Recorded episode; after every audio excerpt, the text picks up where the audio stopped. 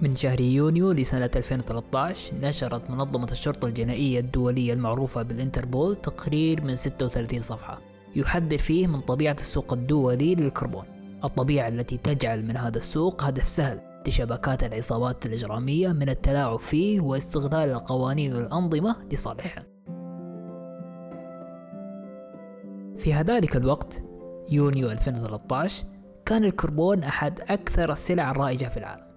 البنك الدولي قدر حجم هذا السوق ب 176 مليار دولار بطبيعة الحال سوق بهذا الحجم بالتأكيد سيلفت أنظار المستثمرين الطامعين لزيادة وتوسيع ثرواتهم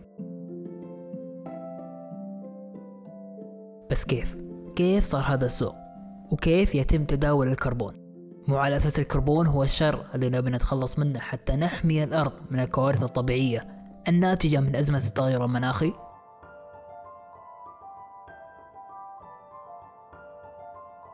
في هذه الحلقة من بودكاست سرخس راح نشرح القصة التي خلقت لنا هذا السوق والتي خلفت لنا هذه الصورة البشعة من فساد واستغلال للدول النامية.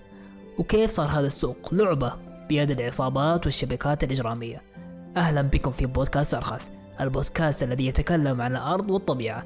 نسلط فيها الضوء على أزمة التغير المناخي وعلى سلوكياتنا وطبيعتنا البشرية وأوجه التقاطع التي تجمعنا مع الأرض.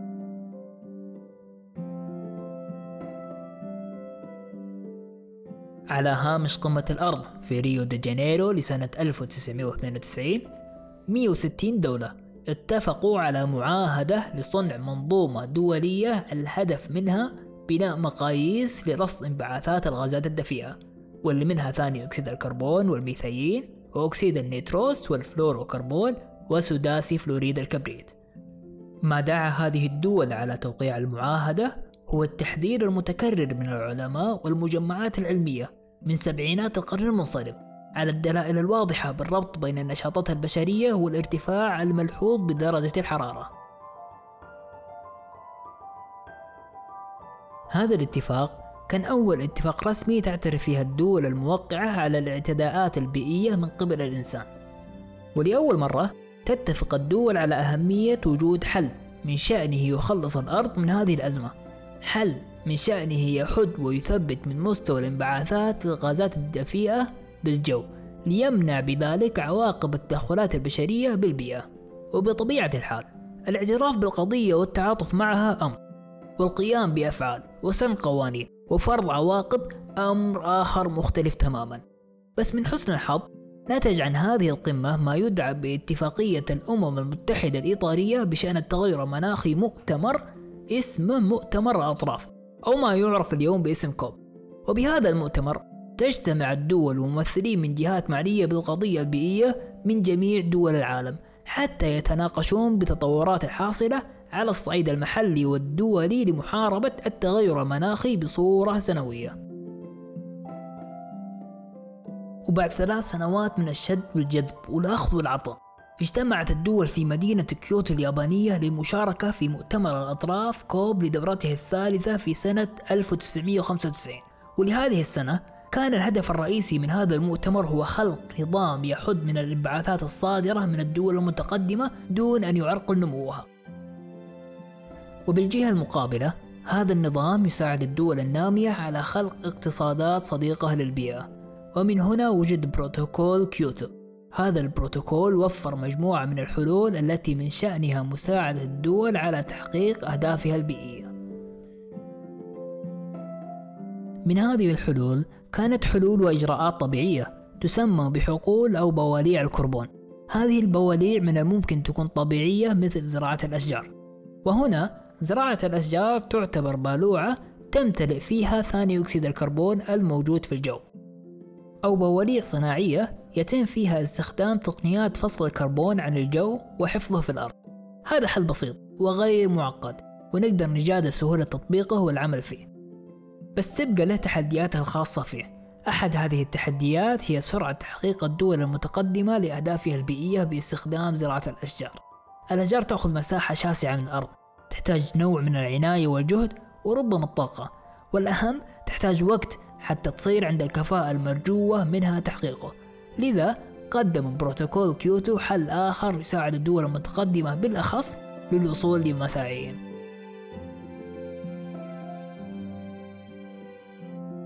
إذا ما كنت الآن عايش مع عيلتك تخيل أنك رجعت الآن تعيش معهم بالبيت. البيت اللي فيه أمك وأبوك وأنت أكبر فرد بالعائلة وأختك وأخوك القاعدة. بأحد الأيام وأنت جالس تلعب لعبتك المفضلة على ال PlayStation بعد ما رجعت تو من المدرسة. جاء أبوك وقف قدام الشاشة وقال اسمع يا جاسم. إيه اسمك جاسم في هذه القصة. نتائج أخوك القاعدة وخلينا نسميه حمود الدراسية لك عليها. إذا قدرت تساعده يستعد لاختبار الرياضيات وجاب درجات جيدة بعطيك رصيد تقدر تستخدمه حتى تحصل على صلاحيات إضافية بالبيت. تقدر تستخدم هذا الرصيد حتى تجلس وقت أطول على ال PlayStation أو نعفيك من مهام زي تنظيف الحوش. بالرغم أنك تعرف أخوك حمود زين وتعرف أنه من الصعب التعامل معه ويحتاج وقت طويل وطرق شتى حتى يستوعب المعلومة. أنت تضحي بطلعة الويكند مع أصحابك وتقرر تأخذ هذا العرض من أبوك. واللي خلينا نكون صادقين أنت تحتاج مثل هذا العرض حتى تتطور في اللعبة اللي تلعبها. أسبوع يمر. استثمرت بالوقت الخاص فيك حتى تجلس مع أخوك وساعدته يتجاوز اختبار الرياضيات. أبوك يشوف الجهد اللي بذلته مع أخوك ويقرر يعطيك الرصيد اللي وعدك فيه. وانت جالس تفكر بكيف ممكن تستغل هذا الرصيد أختك تدق باب غرفتك وتقول يا جاسم أنا أبي أشتري هذا الرصيد منك. تفكر بينك وبين نفسك تعرض لها السعر اللي يوافق مصالحك وهي فعلا تشتريه.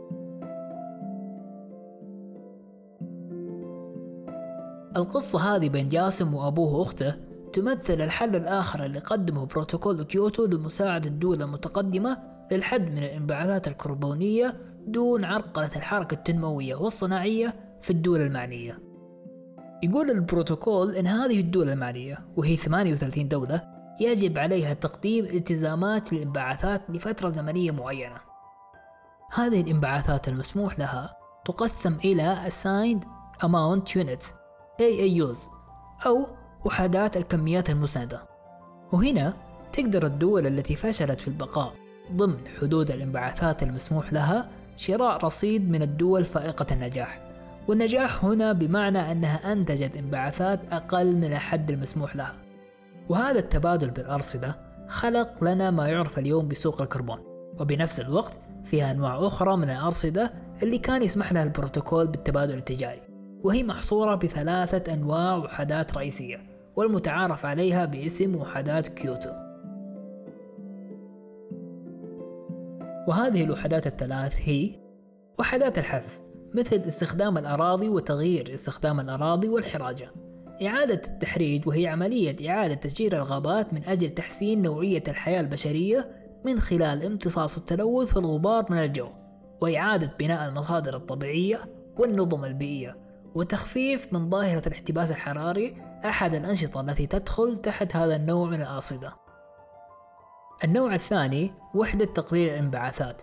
توضح المادة السادسة في البروتوكول أن دولة ألف تقدر تحصل على رصيد إذا قامت ببناء مشاريع تساعد على التخلص من الكربون والانبعاثات الأخرى بدولة باء. وهذه الآلية تعرف بالتنفيذ المشترك. أما عن النوع الثالث والأخير هي وحدات تخفيض الانبعاثات المعتمدة. المادة 12 من البروتوكول تقول أن الدول الثمانية وثلاثين المشاركة في البروتوكول وهي دول متقدمة تستطيع القيام بمشاريع في الدول النامية لتخفيض الانبعاثات الكربونية. ويعطي المجلس التنفيذي لآلية التنمية النظيفة هذه الوحدات للدول المتقدمة كما لو أنها خفضت من الانبعاثات الكربونية في دولتها باعتبار أن كل طن من ثاني أكسيد الكربون أزيد من الجو أو منع من الانبعاث في الدول النامية عن طريق أي من المشاريع اللي ذكرناها سابقا تساوي وحدة واحدة شيء مقارب للي صار مع عائلة جاسم.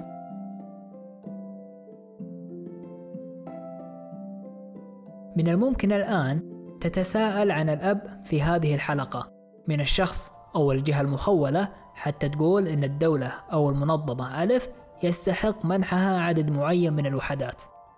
الإجابة القصيرة الأب في هذه الحلقة هو مجلس إدارة اتفاقية الأمم المتحدة الإطارية بشأن التغير المناخي حيث يقوم هذا المجلس التحقق من صحة كل وحدة يتم نقلها من دولة إلى دولة داخل سوق تداول وإذا كانت الدول المتداولة داخل الاتحاد الأوروبي فراح يتم تدقيقها مرة ثانية من قبل المفوضية الأوروبية.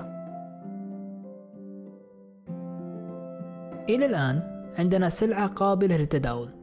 نعرف شكلها ولونها وملمسها والآلة التي تصنعها.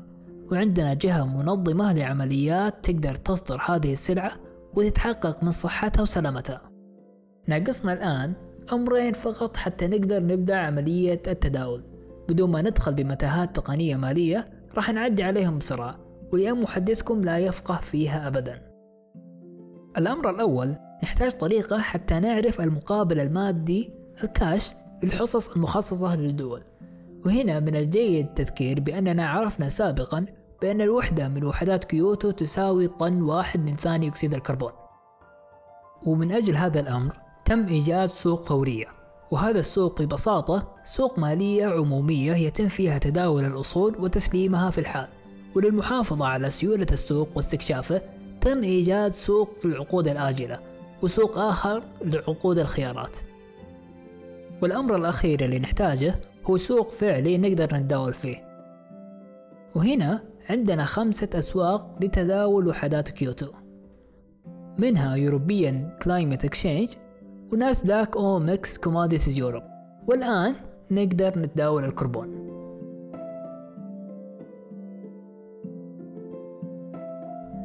إلى هذه اللحظة البشرية توصلت إلى الحل المثالي اللي راح يخلص الأرض من ما أنتجتها الثورة الصناعية.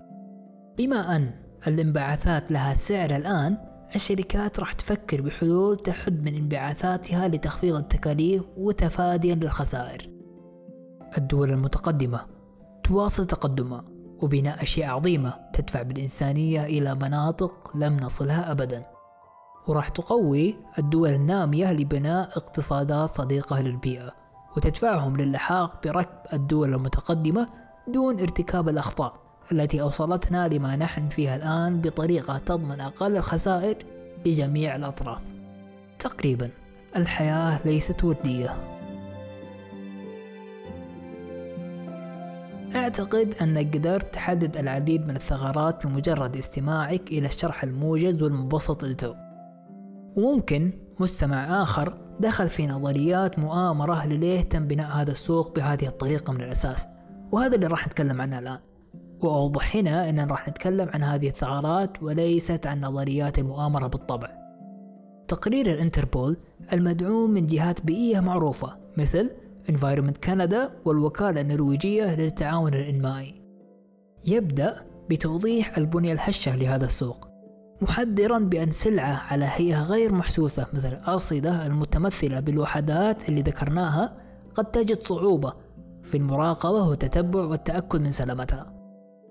هذا التحذير أتى مدعوما بعدة حالات من مختلف الأماكن في العالم لشركات متخصصة في المحاسبة الكربونية وحكومات دولية تعمل تحت جهات قانونية غير مشرعة.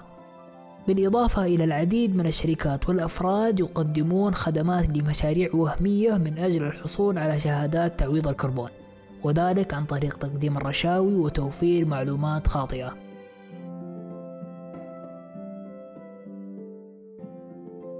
في التحقيق بأحد مشاريع آلية التنمية النظيفة المنصوص فيها باتفاقية كيوتو لإحدى الشركات الاستشارية العالمية في مكتبها بالهند. اتضح أن الشركة قامت بنسخ ولصق العديد من المستندات من مشروع لآخر. هذا الخلط بالمستندات والحقائق يعطي مساحة ضخمة من عدم الوضوح أثناء عمليات التبادل التجاري في الوحدات والأهم في إصدار هذه الوحدات. التقرير لم يوضح وجهة نظر الانتربول حيال جدوى السوق من عدمه. التقرير كان يقدم أدلة وبراهين للتلاعب الحاصل في السوق وتعهد من الانتربول بملاحقة كل من يعبث فيه. صرح الأمين العام للإنتربول تعقيبا على التقرير بأن إحداث خلل بسوق الكربون يعني المساس بأمن المجتمع والبيئة. وأكد سنظل نواصل تطهير هذا السوق ومحاربة الجناه ونتيجة لجهود الإنتربول أغلقت ثمان شركات تداول تعمل تحت نظام تداول الانبعاثات الاتحاد الأوروبي بسبب التلاعب. ومثال لأحد طرق التلاعب لدينا قصة أحد الشركات الاستثمارية في أستراليا. قامت هذه الشركة بحملة تسويقية ضخمة عن طريق الهاتف. تدعي بأن لديها شركات معتمدة وضوابط بيئية تعود عليهم بفوائد من تداول الكربون. اتضح بعد التحقيقات بأن هذه الادعاءات التي كلفت المستثمرين الأستراليين أكثر من 3.2 مليون دولار ليس لها أي صحة. في هذا السوق سوق الكربون التلاعب بالمعلومات والحقائق لا يشكل خطر على أجوب المستثمرين فقط بل يؤثر بشكل مباشر على خطر محدق يمس البشرية جميعا. هذا ما يؤكد مدير وحدة الجرائم البيئية في الانتربول السيد ديفيد هيجنز. بالرغم من الدلائل العديدة التي تشير إلى أن تداول الكربون قد تكون ذريعة لبعض الشركات للتحايل على إشراطات خفض الانبعاثات. إلا أن تعويض الكربون يعتبر نظريا أحد أكثر الطرق العملية للتخلص من آثار الانبعاثات. مثل هذه الأنشطة هي النواة لبناء اقتصادات صفرية الكربون. اليوم يقدر سوق تداول الكربون ب 851 مليار دولار وهنالك أكثر من 35 سوق دولية لتداول الكربون أو بالأصح أرصدة الكربون. بالرغم من أن أزمة التغير المناخي ليست غريبة على عالمنا العربي لا يوجد سوق تداول واحد للكربون. وفي هذا السياق تعتزم السعودية على إنشاء منصة لتداول الكربون في منطقة الشرق الأوسط وشمال أفريقيا ولطالما تسبح جزيئات الكربون في سماء الأرض تبقى هذه الأزمة هي أزمة الجميع.